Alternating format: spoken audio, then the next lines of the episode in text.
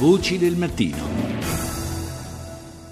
Cambiamo scenario e dalla Corea del Sud passiamo al Sudafrica. Infatti domani 31 maggio eh, si celebra, non sappiamo poi quanto effettivamente, ma comunque un, si verifica diciamo, una doppia ricorrenza per il Sudafrica, nel senso che il 31 maggio del 1910 nasceva l'Unione Sudafricana all'interno del Commonwealth britannico e 50 anni dopo, 51 anzi per esattezza, nasceva la Repubblica Sudafricana, extra Commonwealth, la Repubblica dell'apartheid, del dominio dei bianchi e della minoranza bianca sui neri, simbolo di un passato, almeno in apparenza, decisamente cancellato. Ma cerchiamo di capire cosa resta eh, di quegli anni con Davide Maggiore, giornalista nonché esperto del mondo africano e sudafricano in particolare, collaboratore dell'agenzia MISNA, Missionary International Service News Agency. Buongiorno Maggiore.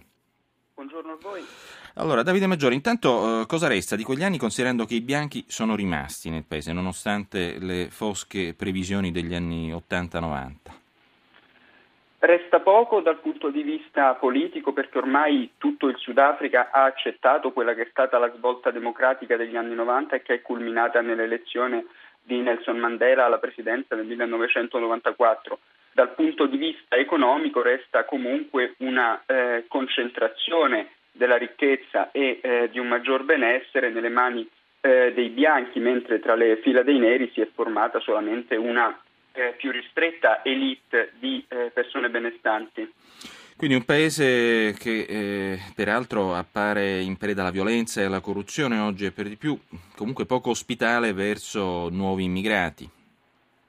Ecco, questo fenomeno va inquadrato appunto nel eh, perdurare della disuguaglianza economica che eh, citavamo prima, perché appunto l'immigrato purtroppo è visto in alcune frange della eh, società eh, nera sudafricana come un eh, pericoloso concorrente, come qualcuno che eh, porta a ribasso i costi del mercato del lavoro. Non bisogna tuttavia eh, dimenticare che il Sudafrica resta, nonostante queste esplosioni di violenza che purtroppo si sono verificate, un esempio di eh, convivenza, un esempio di come si possa passare da un sistema totalmente oppressivo, qual era quello dell'apartheid, a un sistema eh, democratico e di accettazione consensuale dell'altro.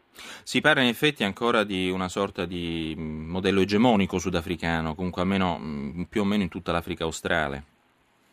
Ecco, certamente con l'avvento della democrazia la, eh, il nuovo governo sudafricano ha tentato di svolgere un ruolo di guida non solo nell'Africa australe ma anche più in generale eh, in tutta l'Africa nera, un ruolo se vogliamo inevitabile considerato che fino allo eh, scorso anno il Sudafrica era l'economia più grande eh, del, del, continente, è stata recentemente superata dalla Nigeria che però ha una popolazione, ricordiamolo, molto maggiore, quindi ancora oggi possiamo definire il Sudafrica l'economia più avanzata eh, del continente e questo certamente ha avuto un'importanza nel suo voler assumere un naturale ruolo di guida. In conclusione, comunque, Maggiore, ci sembra di poter affermare che eh, siamo lontani dal modello di nazione arcobaleno, multiculturale, multietnica e pacifica e armoniosa al suo interno che mh, diciamo, Mandela eh, profetizzava, insomma, in qualche modo. Lontani no, certamente però eh, ci siamo distaccati da questo modello.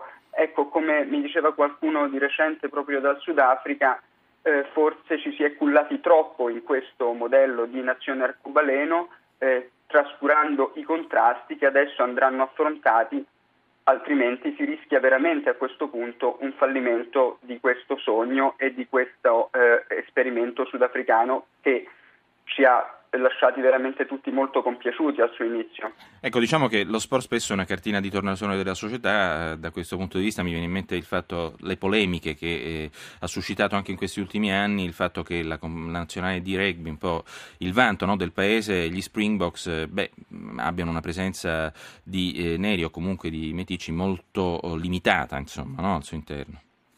È certamente anche una ragione eh, culturale perché eh, il rugby era visto come lo sport eh, dei bianchi, anche i neri l'hanno sempre visto molta, eh, con molta ostilità, certo. proprio perché era preso dall'elite eh, bianca, in particolare dall'elite africana, come un simbolo della potenza e del valore del Sudafrica.